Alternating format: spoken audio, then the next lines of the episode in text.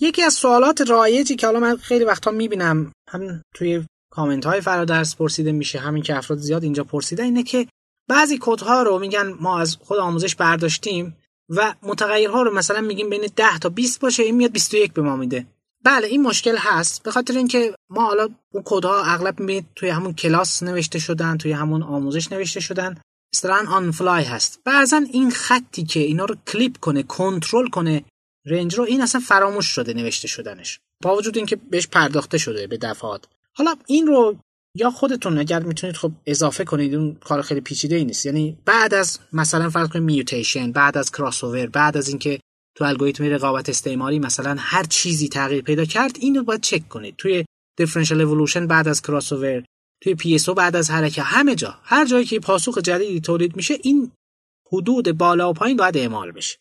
این یه موضوعی که متاسفانه بعضا فراموش شده عمدی هم درش نبوده. اگه موردی هست اطلاع بدید که اصلاح بشه اگه خودتون نمی‌تونید.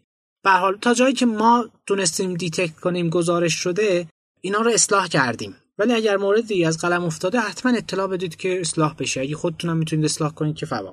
به حال این ریشه مشکل از اینجا هست. و حتی یه موقعی خودتونم برنامه نوشتید که دیدید مشکل داره. خب نه هر جایی که جواب ایجاد شده و قبل از در واقع اینکه اون جواب رو evaluate کنید ارزیابی کنید حتما این حد بالا و پایین رو اعمال بکنید. اعمال کردن حد بالا و پایین هم این شکلیه.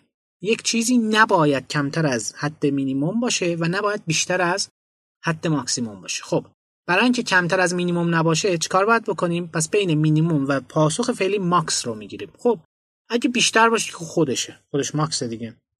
اگه کمتر باشه ماکس مینیموم میشه. یعنی اون حد پایینه که بیشتر از اونه و حد پایین رو در نظر می‌گیره. کلیپ می‌کنیم دیگه می‌بریم. برای بالایی هم این کار می‌کنیم که مینیموم بین پاسخ و حد بالا. حالا این یه موضوعی است که به این شکل قابل حل شدن هست.